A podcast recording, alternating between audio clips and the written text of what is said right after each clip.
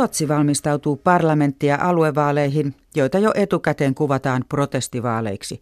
Perinteinen blokkipolitiikka jako porvari- ja vasemmistohallituksiin on uhattuna maahanmuuttovastaisen ruotsidemokraattien nousun takia. Kirjeenvaihtajamme Riikka Uosukainen kävi tukholmalaisessa Tenstan lähiössä ja tapasi maahanmuuttajan, joka on huolissaan Ruotsin nykytilasta. Siitä, että ihmiset elävät toisistaan täysin erillään olevissa kuplissa. Ahmed Abdirahman on perustanut vaihtoehtotapahtuman perinteiselle Almedalen politiikkaviikolle. Trevligt. Detsamma. Tapaamme tukholmalaisen maahanmuuttajalähiön Tenstan kahvilassa Ahmed Abdirahmanin. Ahmedilla on puku, valkoinen paita ja solmio. Hän on matkalla työpaikalleen Tukholman kauppakamariin Östermalmin kaupunginosaan. Ahmedilta pääsy ruotsalaisuuden ytimeen kesti lähes 20 vuotta. Hän tuli Ruotsiin Somalian sisällissodan jaloista 1998 äitinsä ja veljensä kanssa. Så jag bodde ju i Tensta åtta år. Asuin Tenstassa kahdeksan vuotta, kävin kouluni täällä, mutta en tuntenut opettajani lisäksi juurikaan syntyperäisiä ruotsalaisia, Ahmed kertoo. Hän pääsi vaihtooppilaaksi Yhdysvaltoihin ja sai sieltä stipendin viideksi vuodeksi. Yhdysvalloissa häneltä kysyttiin, millaista Ruotsissa on elää, mutta hän ei osannut kertoa ruotsalaisten elämäntavoista, ruuasta ja juhlapäivien vietosta, koska tunsi vain maahanmuuttajia, eikä hän ollut koskaan käynyt syntyperäisen ruotsalaisen kodissa. Maanalainen kohti maahanmuuttajalähiöitä, rinkkebyytä ja tenstaa tyhjenee pysäkki pysäkiltä matkustajista niin, että jäljelle jäävät ovat lähestulkoon vain maahanmuuttajia. Asuinalueiden eriytyminen vuosikymmenten myötä on Ahvedin mielestä Ruotsin suurten kaupunkien ongelma ja koko vaalien alla käytävän maahanmuuttokeskustelun ydin. I Sverige är segregationen tyvärr väldigt eh, och folk lever i sina bubblor. Eh, vi som bor i Tensta, vi har enorm mångfald men vi lever i en egen bubbla. Eh, Ruotsissa asuinalueet ovat valitettavasti eriytyneet, Ahmed sanoo. Ihmiset elävät omissa kuplissaan. Tensta on valtavan monikulttuurinen, mutta me elämme omassa kuplassa ja vain 15 minuutin kävelymatkan päässä Spongassa on toinen kupla. Ahmed on yrittänyt rikkoa kuplia. Hän perusti Järväviikon, josta on tullut vastine Ruotsin politiikan Almedalen viikolle. Järväviikolla poliitikot tulevat maahanmuuttajien luo lähiöön. Mutta sekään ei ole tuonut muutosta. Tulevissa valtiopäivävaaleissa vain prosentti yli viidestä tuhannesta ehdokkaasta asuu itse ongelmalähiössä. Ja, det finns ju en frustration eh, hos människor som bor i de här områdena. Ihmiset ovat turhautuneita. He tuntevat, ettei heitä ole kuultu tai nähty lähes 30 vuoden aikana. Ihmiset puhuvat meistä, mutta eivät meidän kanssamme, Ahmed sanoo. Ruotsin vaalikeskustelua on hallinnut puhe maahanmuuton ongelmista. Yksi selitys siihen on vuosi 2015, jolloin Ruotsi vastaanotti lyhyessä ajassa 160 000 tulijaa. Centralen var totalt eh, full av människor och svenska folket fick Keskusta oli täynnä maahantulijoita ja ruotsalaiset joutuivat ensimmäistä kertaa katsomaan heitä kasvoista kasvoihin, Ahmed sanoo. Luulen, että se on vaikuttanut todella paljon. Hän uskoo, että vaalien alla käydystä keskustelusta on paljon hyötyäkin. Det, politiker har inte varit bra på att tala om eh, de här frågorna. Eh, Poliitikot eivät ole olleet kovin hyviä puhumaan näistä kysymyksistä, koska he ovat pelänneet, että heitä kutsutaan rasistiksi, Ahmed sanoo. Ja aihetta on saanut hallita yksi tietty puolue, koska on yritetty välttää näistä asioista puhumista. Mutta nyt Ahmed on toiveikas ja uskoo, että ruotsalainen poliittinen keskustelu on muuttumassa. Meillä on nyt yhteys Maarian Haminaan ja siellä Ahvenanmaan radion studiossa on valtiotieteen professori Jöran Djupsund. Ruotsin vaalien ennakkoarvioissa suurin huomio on annettu populistipuolue ruotsidemokraateille.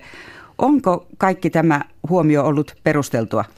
No kyllä mun mielestä siinä mielessä, että tämä puolue on kasvanut kasvamistaan kahdessa edellisessä vaaleissa ja nyt kaikki mielipidetiedostelut osoittaa tai ne antaa osviittaa siitä, että puolue saataisiin tehdä ruotsalaisen jytkyn näissä vaaleissa ja kasvaa lukemat on ollut semmoista 17-21 prosenttia riippuen vähän mittauksesta, mutta kumminkin siitä saattaa tulla jopa Ruotsin toiseksi suurin puolue. se olisi iso muutos Ruotsissa. Mikä selittää mielestäsi tämän ruotsidemokraattien näin suuren kannatuksen?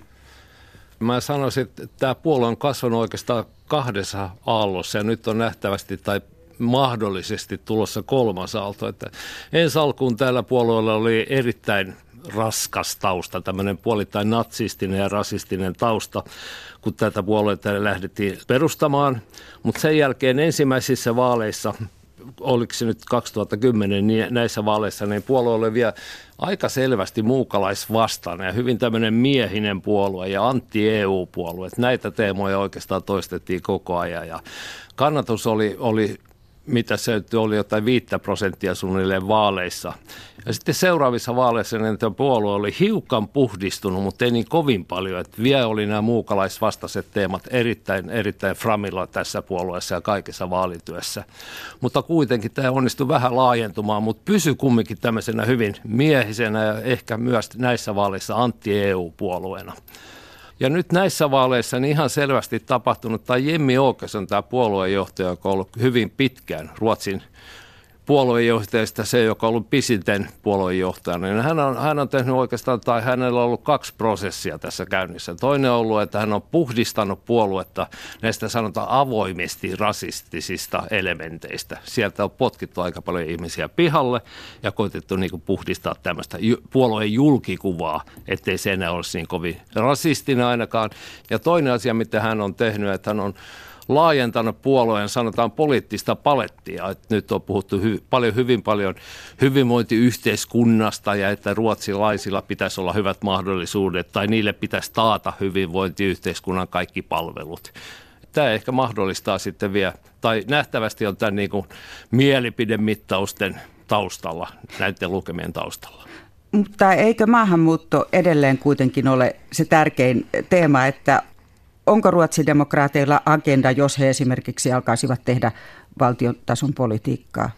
No kyllä maahanmuuttopolitiikka ja maahanmuutto-ongelma on siinä taustalla koko ajan. Sitä ei ehkä tuoda yhtä selvästi esille koko ajan, mutta melkein kaikissa yhteyksissä niin lopputulema on aina, että puhutaan myöskin maahanmuutosta. Sanotaan, jos puhutaan hyvinvointiyhteiskunnan palveluista, niin puhutaan siitä, että niitä pitäisi lisätä ja resursseja ei ole tarpeeksi. Ja sitten selityksenä tälle resurssipulalle tuoda esille, että maahanmuutto on niin paljon syönyt resursseja, että ei riitä niin palveluille sitten yhteiskunnallista rahoitusta.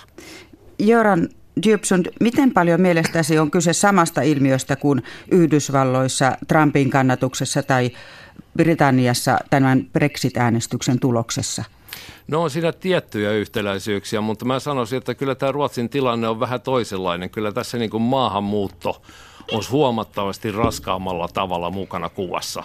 Meidän täytyy muistaa, että Ruotsissa 2015, kun tuli tämä suuri pakolaistulva, niin Ruotsihan vastaanotti Saksan ohella eniten pakolaisia. Mun muistikuva, että jotain 163 000 tuli 2015 ja ja päivittäin siinä syksyn mittaan tuli semmoinen 10 000 pakolaista Ruotsiin, että kyllä tämä niin on taustalla enemmänkin kuin tuommoiset ehkä yleiset sanotaan yleiset syyt, kun työttömy- työttömyyteen ei ehkä pystytä mitenkään niin saamaan mitään yhteyttä tämän puolueen kannatuksen osalta.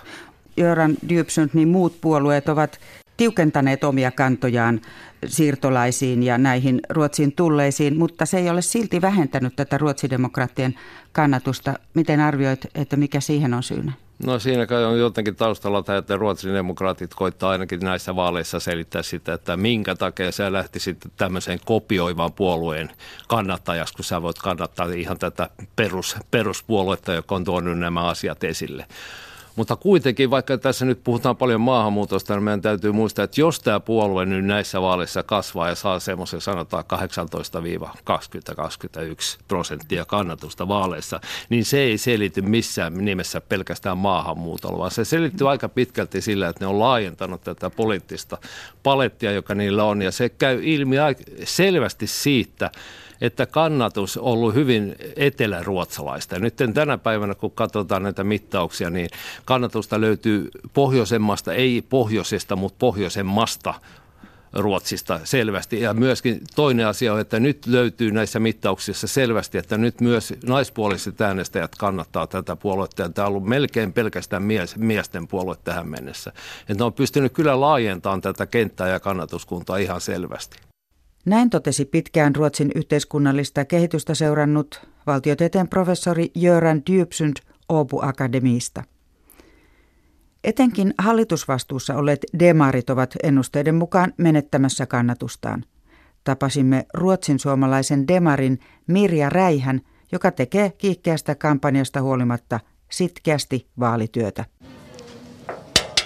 Sosiaalidemokraattien vaalikoju keskustassa on metallinen kontti, jota ei hevin horjuteta – mutta vaalijulisteita on tuhottu kampanjoiden aikana poikkeuksellisen paljon. Julisteita on tosissaan tuhottu ympäri kaupunkia, eikä pelkästään demareiden julisteita, vaan, vaan siinä on mennyt moderaattien, liberaalien, keskustapuolueen, kaikkien julisteet on ollut mäessä sekä keskikaupungilla että täällä, täällä, täällä, täällä päin. Että niin se Mistä se teille kertoo? Kiusan teosta. Protestista? No sitäkin se saattaa olla. Ruotsin suomalainen Mirja Räihä on ammatiltaan perushoitaja, mutta politiikasta ja ammattiyhdistystyöstä on tullut hänelle kokopäiväinen leipä. Mirja on sosiaalidemokraattien ehdokas myös valtiopäivävaalien listalla, mutta uskoo pääsevänsä jatkamaan työtään paikallistasolla. Vuonna 1976 Ruotsiin muuttaneen Mirjan vaalipiiriin kuuluvat maahanmuuttajavaltaiset lähiöt Tensta ja Rinkkeby – Häntä kiukuttaa ruotsidemokraattien antama kuva maahanmuuttajalähiöistä. Että niin myös Ruotsin demokraatit maalaa myös nämä asuntoalueet, että jos nyt tuosta tunnelmannasta tuut ulos, niin se on kuula ottassa ensimmäisenä. Siis että se kuva näistä alueista, missä esimerkiksi minä itse olen asunut vasta 85 asti, niin se on äärettömän väärä, mutta jollakin Ruotsin demokraatit on saaneet sen sen kuvan istumaan valitsijoilla, että täällä on vaarallista asua, täällä on vaarallista olla, tänne ei voi tulla. Ja mikä tietenkin muut puolet on yrittänyt sitten saada sitä kuvaa pois, mutta se on jollakin lailla äärettömän vaikea. Sinänsä, että niin kaikista enitenhän semmoiset ihmiset tietää Rinkebystä ja Tenstasta, jotka ei koskaan siellä käyneetkään. Tenstan maahanmuuttajataustaiset asukkaat eivät juurikaan demarien vaalikojulla pysähdy. Monen ohikulkijan hankaluutena on kielitaito – Vaalipuhe tehoaisi monikulttuurisiin asukkaisiin paremmin ehkä englanniksi kuin ruotsiksi. Mutta Mirja Räihää ei yhteisen kielen puuttuminen hätkähdytä. Monesti se ruotsin kieli on aika huonoa, mutta, niin, mutta kuitenkin jollakin lailla niin siinä vaalityössä kuitenkin, kuitenkin ymmärretään toisiamme, että niin se vie aikaa. Mutta niin niillä muutamilla sanoilla ja sillä kielellä ja sitten tietenkin kun pikkusen käytetään käsiä, niin jollakin lailla me päästään aina yhteisymmärrykseen. Demarit menestyvät perinteisesti hyvin maahanmuuttajalähiöissä, mutta mielipidemittausten mukaan Ruotsin suurinta puoluetta uhkaa nyt valtakunnallisesti historiansa suurin vaalitappio. Kannatuslukemat ovat olleet 25 prosentin tienoilla ja ruotsidemokraatit on noussut aivan lähituntumaan parinkymmenen prosenttiin. Ehkä juuri siitä syystä demarien maahanmuuttopolitiikkaa kiristettiin entisestään kesän edellä – Mirja näkee sen seuraukset vaalityössään. Monet rividemarit ärsyyntyivät tiukennuksista. No, sillä on aika suuri vaikutus. Ainakin mä itse ollut vaalityössä sekä ammattiyhdistysliikkeen parissa että puolueen parissa, mutta sen kuulee aina silloin tällöin, että ei ikinä enää näistä, että te, te, sosiaalidemokraatit haluavat kohdella siirtolaisia niin huonosti ja rajoittaa niiden tuloa. Että meillä on Ruotsissa isoja, isoja ryhmiä, jotka, joiden mielestä vieläkin, niin tämä on väärin rajoittaa siirtolaisten tuloa tai pakolaisten tuloa. Eh, ja, ja että niin, meillä pitää olla vielä avoimemmat rajat, mitä meillä on tänä päivänä. Joo, hei, hur har du haft idag? Har du jobbat mycket med kampanjen? Joo, jättemycket. Vaalityöntekijät kyselevät Mirjalta päivän kuulumisia. Vaaleihin on enää viikko, mutta loppurutistus on vielä edessä. Hän sanoo vaihtavansa punaisen vaalitakkinsa mekkoon vasta vaalien jälkeisenä päivänä – Viimeisen viikon ykköspuheenaihetta on vaikea ennakoida, mutta Mirja olisi halunnut, että terveydenhoidosta olisi puhuttu enemmän. Julkisessa keskustelussa huomio on toistaiseksi kiinnittynyt maahanmuuton ongelmiin. No ehkä se on aika paljon kiinni niistä 2015 vuoden tapauksista, kun meille tuli kauhean paljon pakolaisia ympäri maailmaa ja, ja, ja mikä oli niin oikeastaan aika vaikea tilanne Ruotsissa. Ja tietenkin siitä sitten nousi se poliittinen keskustelu, joka vielä tänäkin päivänä on jäljellä. Ja, ja on hyvin vaikea saada muita poliittisia kysymyksiä esille kuin maahanmuuttokysymystä. Toimittaja edelläkin oli Riikka Uosukainen. Ruotsin suhtautumista populisteihin verrataan usein Suomeen. Suomessa perussuomalaiset otettiin hallitukseen vuonna 2015. Hallitusvastuun seurauksena kannatus on laskenut. Ruotsissa mikään puolue ei ainakaan toistaiseksi ole valmis yhteistyöhön ruotsidemokraattien kanssa. Hallitusneuvotteluista onkin tulossa vaikeat, sanoo Jöran Dybsund. Yksi, yksi asia, joka on suht varma jopa ennen näitä vaaleja, että Ruotsissa tulee olla erittäin vaikeat hallitusneuvottelut, tai siellä on vaikeaa muodostaa jonkinlaista hallitusta. Etenkin siellä ei pystytä varmaankaan nytkään muodostamaan mitään enemmistöhallitusta. Nythän siellä on ollut vähemmistöhallitus, jossa on ollut ruotsalaiset demarit ja ruotsalaiset vihreät, ja niiden kannatus on ollutkaan jotain vähän päälle 30 prossaa. Ja seuraa, tai näiden vaalejen jälkeen niin Ruotsin demokraatit jatkaa vaankieliasemassa ja sitten vielä vahvemmassa vaankieliasemassa kuin, kuin nyt tänä päivänä on ollut tilanne. Että hallituksen muodostamisesta tulee kyllä erittäin ongelmallista tämän jälkeen. Siellä kai muodostetaan joku vähemmistöhallitus riippuen vaalien tuloksesta, että jos ne allianssipuolueet saa, saa suuremman kannatuksen kuin tämä tämän päivänä hallituspohja, niin silloin allianssi muodostaa, tai tietyt puolueet allianssista nähtävästi muodostaa vähemmistöhallituksen, joka kuitenkin on riippuvainen siitä, että Ruotsin demokraatit ei sitten äänestä vasemmisto, vasemmisto ja vihreiden mukana epäluottamuslausta tälle hallitukselle. Että yksi mahdollisuus on totta kai, että tätä on pohdittu jopa Ruotsissa jo ennen vaaleja, että joudutaan järjestämään uudet vaalit jossain vaiheessa, mutta tämä nyt ei ole mikään hyvä vaihtoehto, koska jos järjestetään uudet vaalit, niin hyvin paljon mahdollista, että Ruotsin demokraatit jopa voimistuu näissä vaaleissa. Onko sitten selvää, että Ruotsin demokraatteja ei edelleenkään otettaisi hallitukseen?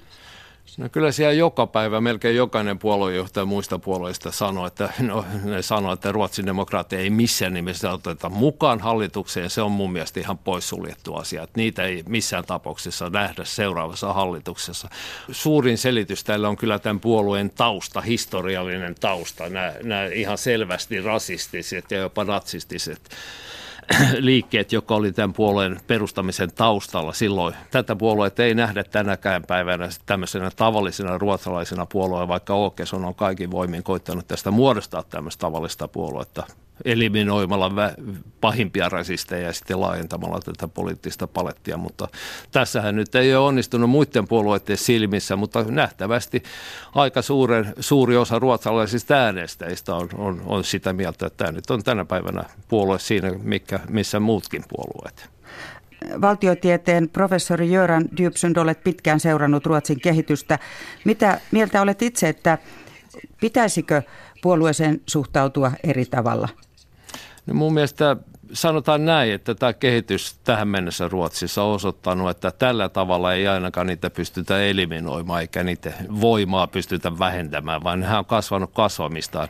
Ja tietty, tietty selitys tälle saattaa olla se, että muut puolueet on koittanut pitää niitä niin kaukana itsestään kuin mahdollista. Että ne on antanut näille tämmöisen tietyn, tietyn oman kalastuspaikan – ja oman monopolin tiettyihin kysymyksiin, kuten maahanmuutto, ja se on kasvattanut tämän puolueen kannatusta. Että, että siinä mielessä olisi ehkä hyvä jopa koittaa jonkinmoista, tai luotaisi ainakin keskusteluyhteydet tähän puolueeseen. Näin totesi valtiotieteilijä Jöran Dybsund. Ensi viikolla maailmanpolitiikan arkipäiväohjelmassa tavataan talouskriisin romahduttamasta Venezuelasta paineita ihmisiä.